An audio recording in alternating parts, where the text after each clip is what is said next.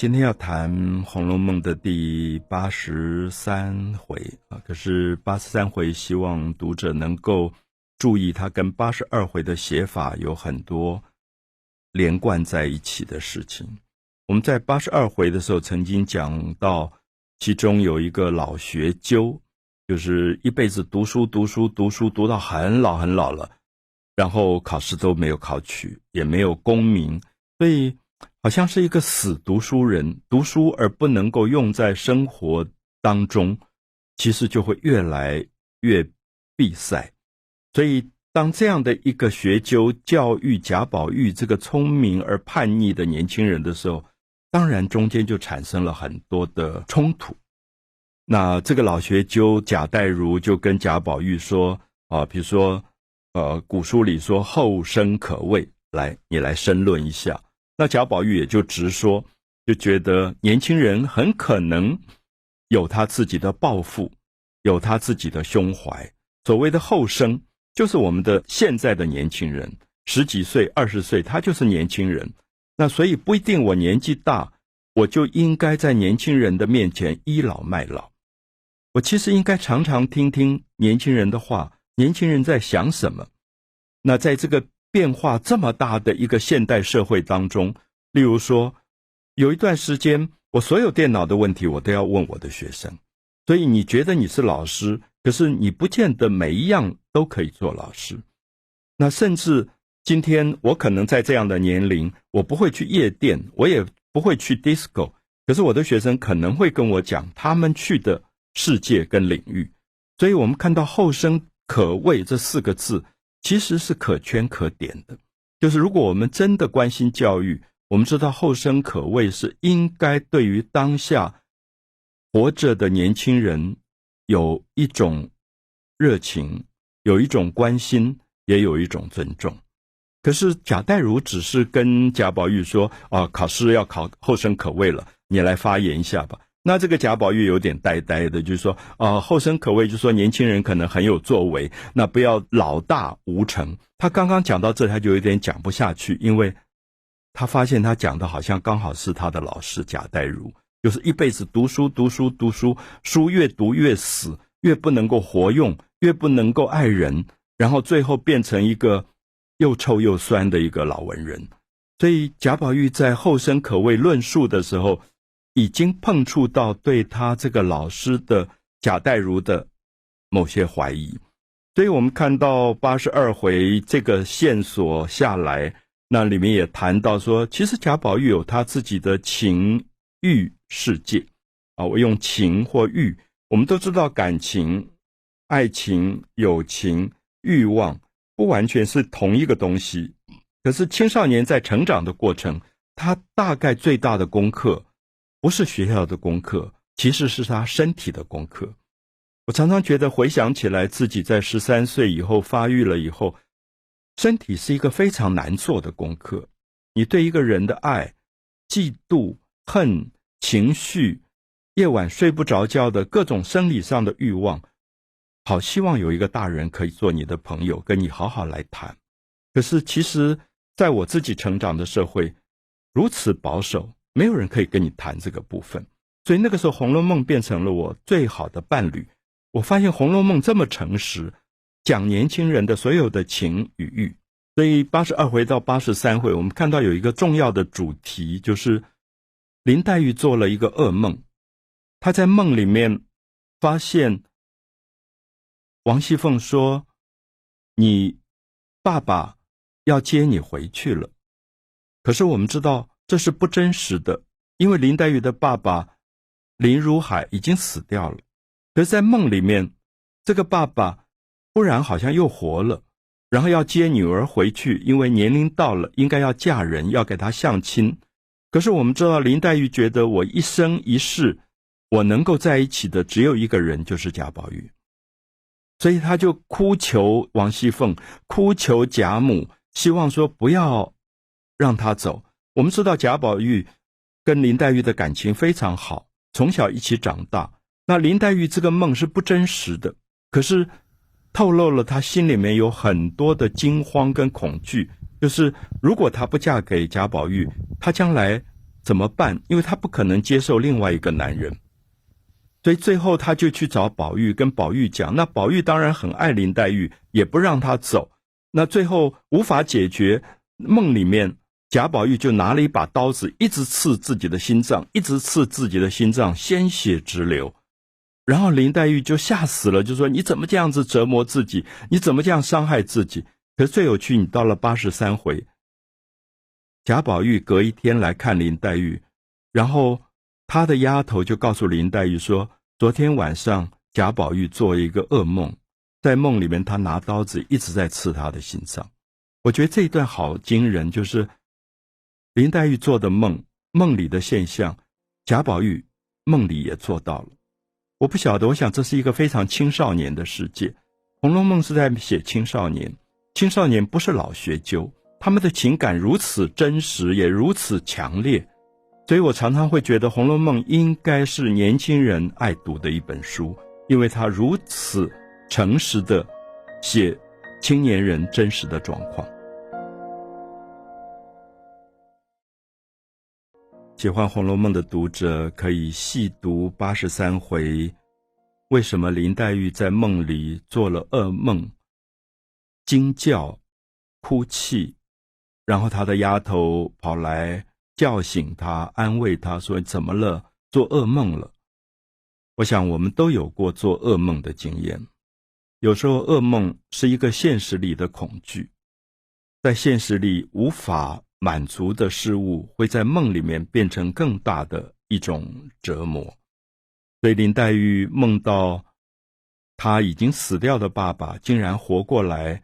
然后要把她接回南边的家里去，然后要为她相亲，给她找另外一个男人。可是林黛玉就哭着说：“她不要，她只要跟贾宝玉在一起。”啊，我一再强调说，林黛玉跟贾宝玉是九岁左右，他们就睡在一个床上长大的。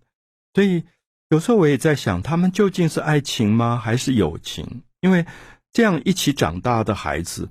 其实他们分不出来那个身体的温暖跟体贴，不完全只是我们讲的情或者欲，他有一种习惯啊，有一种熟悉。两个人第一次见面就觉得彼此有缘分，彼此都喜欢对方。可是现在都到了适婚的年龄，林黛玉要嫁人，贾宝玉也要娶太太。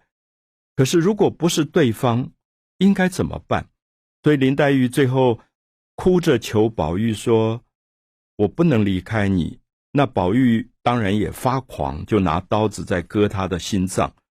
所以我特别提到说，在第八十三回，经过一个丫头袭人的口中透露说，贾宝玉昨日晚上睡觉，本来还好好的，谁知半夜里。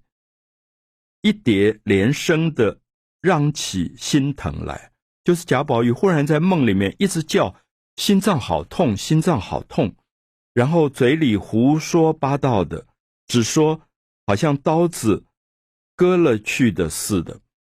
就在梦里面惊醒以后，他告诉袭人说：“刚才好痛好痛，觉得那个心脏好像被刀子割走了。”我觉得《红楼梦》其实。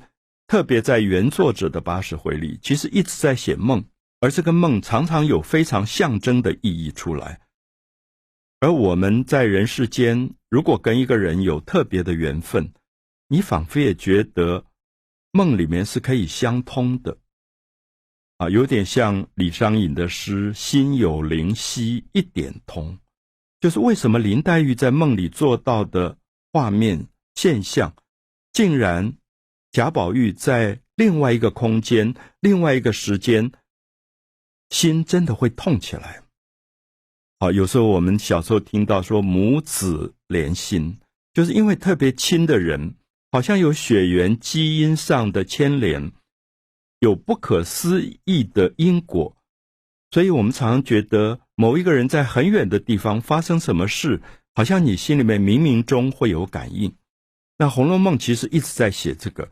那后八十回没有前八十回写的这么交错迷离，可是这一段很明显的把八十二回林黛玉的梦跟八十三回贾宝玉的梦忽然连接在一起，而让你感觉到又触碰到《红楼梦》最精彩的这个因果的部分。那当然，我们也可以看到，因为这样的事件发生，所以林黛玉其实身体越来越不好。生理的病其实常常有时候导源于心理上的不安，她的惊慌，她的失措，她不知道自己已经到了这个年龄，到底要何去何从？不可能不结婚，而结婚的对象到底是谁？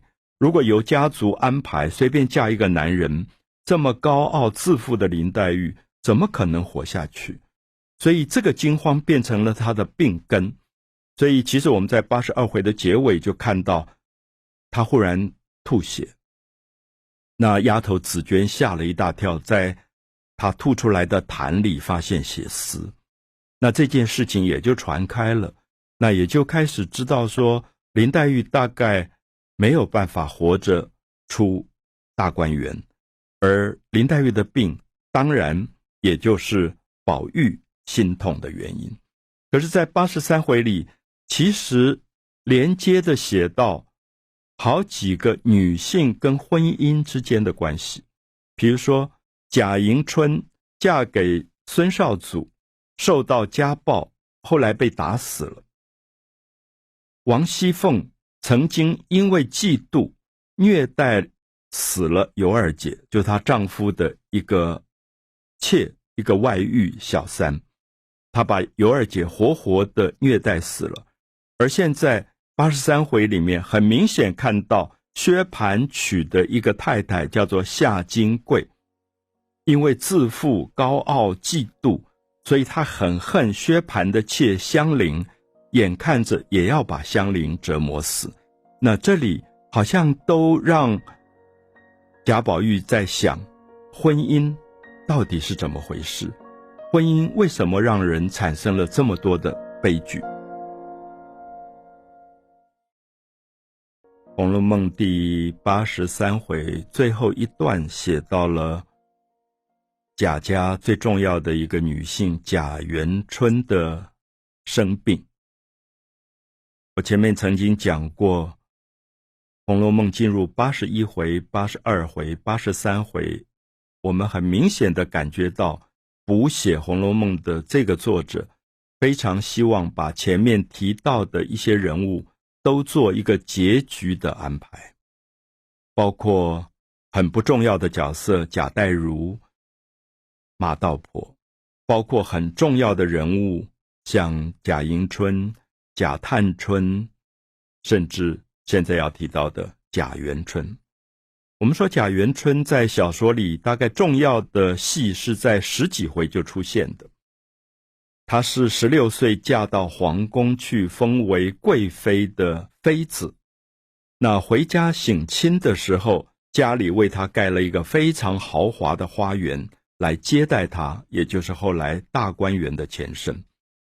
那么。贾元春这个元妃，这个妃子，这个贵妃，匆匆的回来之后走了，就再也没有出场过。我们看到一隔隔了六十几回，到了八十三回的时候，忽然传来消息说，元妃在皇宫里生病了。那这个消息传到贾家，当然是重大讯息。我们知道贾府、荣国府。宁国府，或者古代所有的达官贵人，大概都希望有一个女儿可以嫁进皇宫。其实我们知道，嫁进皇宫当然是非常悲惨的事。十六岁嫁进皇宫，这个女孩就再也不能见到自己的亲生父母、自己的亲人。所以，贾元妃回家的那一段戏是写的非常悲哀的，就是。当时他看到他的爸爸妈妈是跪在地上的，因为他们的关系不再是父女母女，贾母也跪在地上，不再是祖母跟孙女的关系，而是君臣的关系。因为贵妃是皇家的人，所以是君，而爸爸做官是臣。所以在这样的一种扭曲的人伦的现象里，我们看到这个元妃其实背负了很大的家族的悲哀。可是我们看到八十三回元妃生病了，后来皇室有特别的宽容，就让他家里的人去探病，男人不能进去，只能送进去一个像名片的东西，说我们来探病，就被挡在宫门口。那贾母。王夫人、王熙凤这些女眷就可以进去，然后就围坐在皇宫元妃的床边。那元妃病重，可是也问祖母身体好不好，妈妈身体好不好。然后每一次讲话都哭，因为觉得这是从小养大她的祖母妈妈最亲的人，可是常年是没有办法见面，所以他就很感慨说。我们不如那种小家庭，其实还有人伦的温暖。嫁进皇宫好像是荣华富贵，可是其实是很悲哀的。可是我们也看到他们的家人回答是说：因为娘娘洪福，因为你嫁到皇宫，十六岁嫁进皇宫，所以才保佑了我们的荣国府、宁国府，好像可以继续做官，继续飞黄腾达。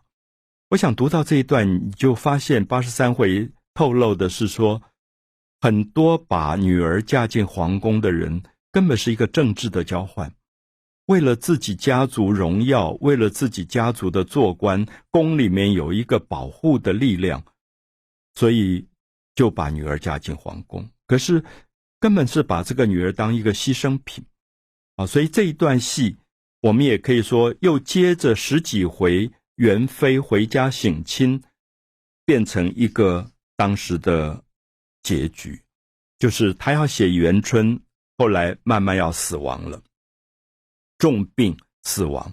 当然，我们也知道，谈《红楼梦》的人都说到，这个贾元春关系着荣国府、宁国府这两个贵族府地的繁荣，因为你宫里没有内应。宫里没有一个人可以在皇帝面前去保护你，你在官场的斗争里很容易就落败。所以在元春死后，这个家族就被抄家，啊，就被抄家了。所以我想，《红楼梦》其实是蛮透露出政治的残酷性的，啊，残酷性。可是古代的政治生态也许就是如此，啊，所以我们也看到《红楼梦》的作者在。八十三回最后又写到夏金桂又在那边大闹。这个女人我们已经介绍过几次，就是她是一个其实有一点漂亮，也读书有才华的女人。可她最大的毛病是，她觉得天下只有她是最美的。她的名字叫夏金桂，桂花是最香的，所以她就不准别人的名字都有“香”这个字，她就把香菱的“香”改成秋菱，意思说只有我准香。你们都不准香，所以《红楼梦》里面就看到这样的人，每天闹到家里面鸡犬不宁，因为嫉妒而变成一个最大的伤痛的根源。